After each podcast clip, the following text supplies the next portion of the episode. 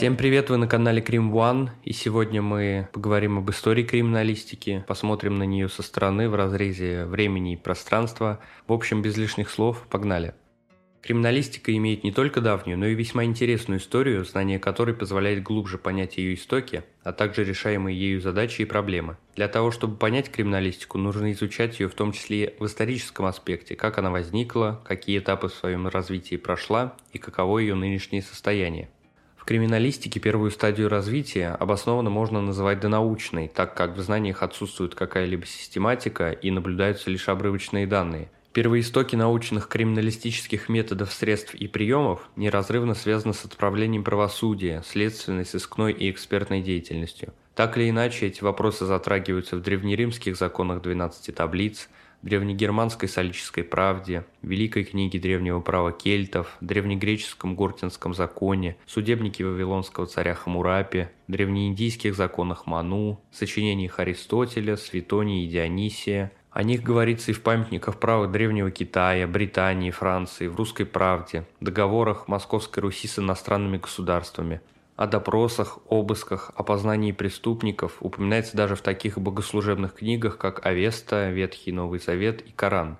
Вообще забавно читать о том, что Библия и Коран как-либо связаны с криминалистикой, но сейчас такое время, что шутить про это я, пожалуй, не буду. Как вы понимаете, все вышеперечисленные источники содержат лишь кусочки информации, которые к криминалистике имеют лишь косвенное отношение, хотя и важное с точки зрения развития. На протяжении многих веков такие вот фрагментарные упоминания появлялись то тут, то там, однако никакой системы и научности в них в общем-то не было. Дело в том, что ни рабовладельческий, ни феодальный строй не создают ситуации, в которой бы сложилась общественная потребность в формировании отдельной науки криминалистики. Материальный ущерб или моральный вред, причиненный рабовладельцу, феодалу, могли быть возмещены без точного восстановления содержания происшествия, в этом не было необходимости. Начиная с 17 века в уголовном судопроизводстве появляются рекомендации о привлечении к расследованию и судебному разбирательству уголовных дел лиц, обладающих специальными знаниями в распознавании ядов, лечении почерков, медицине. Однако это были умозаключения, основанные лишь на житейском опыте, которые реализовывались к тому же в рамках тогдашних процедур обычного права. Далее в силу вступает так называемая клиническая стадия. Появляются первые обобщения, зачатки использования специальных знаний, появление специализированных госорганов. Положение вещей резко изменилось с победой буржуазно-демократических революций в Европе, сделав формально равными всех членов общества, буржуазное государство, во-первых, стимулировало быстрое развитие организованной преступности за счет роста неимущего класса, а во-вторых, обнаружился факт крайне плохой организации борьбы с преступлениями. Представьте, до конца XIX века в составе полицейских сил европейских стран вообще не существовало специальных подразделений по борьбе с уголовными преступлениями. Что же, собственно, изменилось в XIX веке? Почему именно он стал границей, делящей мир на до и после? Дело в том, что все, чем характерен XIX век, а это научно-технический и промышленный рост, либерализация властных режимов, массовый исход крестьян в города, ослабление патриархальных устоев, люмпинизация и обогащение граждан, разделение труда, его профессионализация – все это положило начало профессиональной преступности. Вооружившись новейшей техникой, используя все более изощренные методы совершения и сокрытия преступлений, она захлестнула Германию, Францию, Англию, США – Карательные органы, прежде работавшие на основе житейского опыта и здравого смысла, теперь оказались бессильны. Отсюда и появился социальный заказ на систему, способную противостоять преступности нового качества. На этот заказ государства и общества наука ответила созданием отрасли знания, которой австрийский судебный следователь, ставший затем университетским профессором и в дальнейшем отцом криминалистики, Ганс Гросс, дал в конце XIX века свое название. Если говорить про Россию, то появлению и развитию криминалистики способствовали преобразования Александра II. Начиная с 1864 года, вследствие коренной судебной реформы, резко возрос интерес к использованию косвенных улик, приемам их собирания и оценки. В наиболее развитых капиталистических странах криминалистика начала формироваться во второй половине XIX века, в период резкого обострения социального антагонизма и быстрого роста преступности. Развитие криминалистической деятельности целой плеяды полицейских, судебных чиновников и ученых шло по трем направлениям. Разработка и совершенствование средств регистрации и розыска преступников, в чем особенно были заинтересованы органы полиции, разработка научных методов исследования доказательств, разработка и систематизация приемов организации и планирования расследования, средств, приемов и методов обнаружения, фиксации, изъятия доказательств. Примерно с этого времени, конец XIX века, можно уже говорить о вступлении криминалистики в научную стадию, характеризующуюся осмыслением, появлением научного сообщества, публикаций. Дальнейшее повествование для лучшего понимания стоит разделить на развитие отечественной и зарубежной криминалистики. При этом под отечественной я подразумеваю криминалистику, развивающуюся в границах нынешнего СНГ примерно. Под зарубежной же имею в первую очередь Европу и Соединенные Штаты Америки. В государствах Запада криминалистика возникла и совершенствовалась прежде всего как прикладная, техническая дисциплина, обобщающая деятельность полиции. Характерной чертой является почти полное отсутствие работ, посвященных исследованию ее теоретических основ. Вследствие этого и сейчас криминалистика там не признается самостоятельной наукой, а рассматривается как вспомогательная, сугубо прикладная дисциплина, либо вообще как полицейская техника. Поэтому круг интересов зарубежных криминалистов ограничивается комплексом специальных технических средств и приемов. Криминалистика призвана разрабатывать рекомендации по раскрытию и расследованию преступлений. Как следствие такого подхода, в ряде зарубежных стран, в частности в США, криминалистика преподается далеко не во всех юридических вузах, а преимущественно в тех, где готовят офицеров полиции. Для сравнения напомню, что в России криминалистика является обязательным предметом в программе юрфака.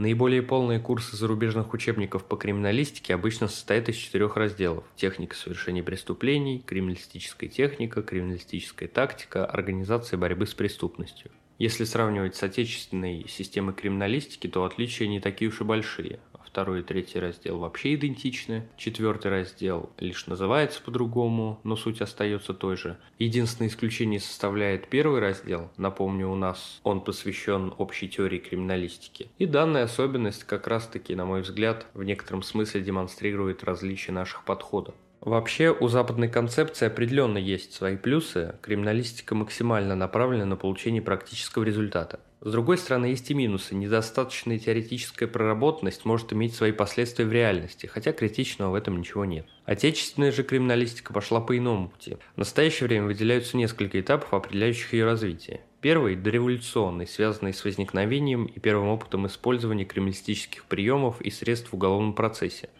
в годы предшествовавшей Первой мировой войне криминалистической литературы было крайне мало. Ключевые изобретения и открытия в России внедрялись с небольшим запозданием от Европы, как правило, в несколько лет. Всячески я стараюсь, конечно, сегодня избежать конкретных фамилий и событий, лишь по причине того, что мы будем говорить об этом подробнее отдельно. Но дабы не очернять Российскую империю, все-таки упомяну Евгения Федоровича Буринского, отца отечественной судебной экспертизы, да и всей криминалистики. Его вклад не переоценить, э, именно он был первопроходцем, например, судебного почерпания почерковедения и технико-криминалистической экспертизы документов. Вторым этапом развития отечественной криминалистики является период с 1917 по 1930 годы. Совершенствование криминалистики как науки в первые годы советской власти, к сожалению, резко затормозилось. Российская криминалистика продолжила свое развитие в особых исторических реалиях. Механизм буржуазного государства был разрушен, органы полиции, суда, прокуратуры были ликвидированы, научно-судебные кабинеты в крупных городах были разграблены и не сразу возобновили свою работу. Иными словами, социально-политические ориентиры криминалистики, которая была поставлена на службу партийному государственному аппарату, использовалась для борьбы с контрреволюцией, спекуляцией и саботажем. Все это не могло не отразиться на содержании и практическом применении криминалистических средств, методов, приемов.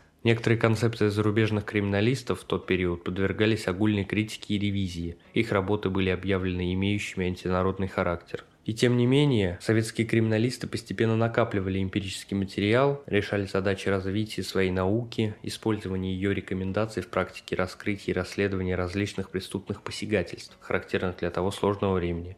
Этап характерен сугубо практической направленностью проводимых научных исследований. Обобщался опыт применения методов и средств, позаимствованных из других наук, а также разработанных криминалистами самостоятельно. Были продолжены переводы трудов зарубежных криминалистов. Это время связано с научной и практической деятельностью таких мастодонтов криминалистики, как Якимов, Громов, Семеновский, Потапов, Галунский и многие другие. Они пришли в науку, хорошо зная практику борьбы с преступностью, обобщая ее достижения в целях совершенствования средств и методов расследования преступлений. Наверное, с этого момента можно сказать, что криминалистика вступает в завершающую стадию, современную, постепенное рождение общей теории, учений, методик и так далее. Третий этап развития отечественной криминалистики характеризуется периодом с 40-х по 50-е годы и является временем формирования частных криминалистических теорий. Четвертый этап с 60-х по 80-е годы определяет формирование и развитие общей теории и методологии криминалистики. Ну и пятый этап, завершающий 90-е и последующие годы, характеризуется разработкой и внедрением новых технологий, дальнейшим совершенствованием общей и частных криминалистических теорий. Как вы заметили, возможно, чего уж точно хватает в отечественной криминалистике, так это теоретических основ. Конечно, нельзя сказать, что ее развитие ограничивалось обмусоливанием бесперспективной в практическом использовании теории. Проводилось большое количество разработок, средств, приемов, способов, методов, методик. Но порой действительно мелькают мысли насчет того, что перегруженность бесполезными с точки зрения практического использования тоннами макулатуры смещает точку зрения с главного – содействия в борьбе с преступностью.